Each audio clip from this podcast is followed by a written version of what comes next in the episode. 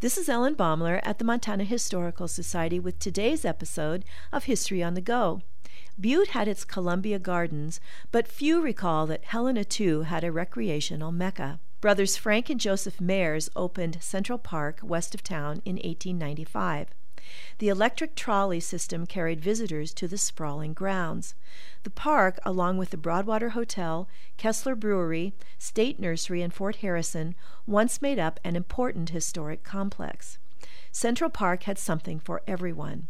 There was a dance pavilion, picnic areas, two restaurants, two saloons, bowling alleys, a fabulous merry-go-round, a zoo, and a league-sized baseball field and grandstand.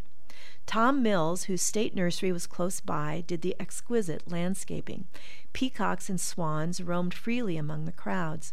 The zoo included monkeys, bears, coyotes, open rabbit pens, and a domed aviary for eagles, owls, and native birds.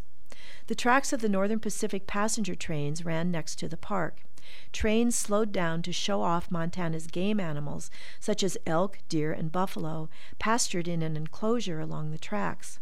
Also along the railroad right of way, adjacent to the park, a handful of Indian families living in teepees added another element to the scenery. The Mayers brothers made their fortune in the meat packing business and operated a large scale slaughterhouse on acreage along Ten Mile Creek.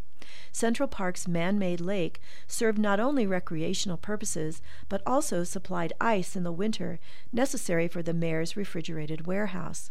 Joseph Mayer's death in 1926, prohibition, and the discontinuation of trolley service brought closure to Central Park. In 1943, the grounds became the Green Meadow Country Club. This is Ellen Baumler at the Montana Historical Society.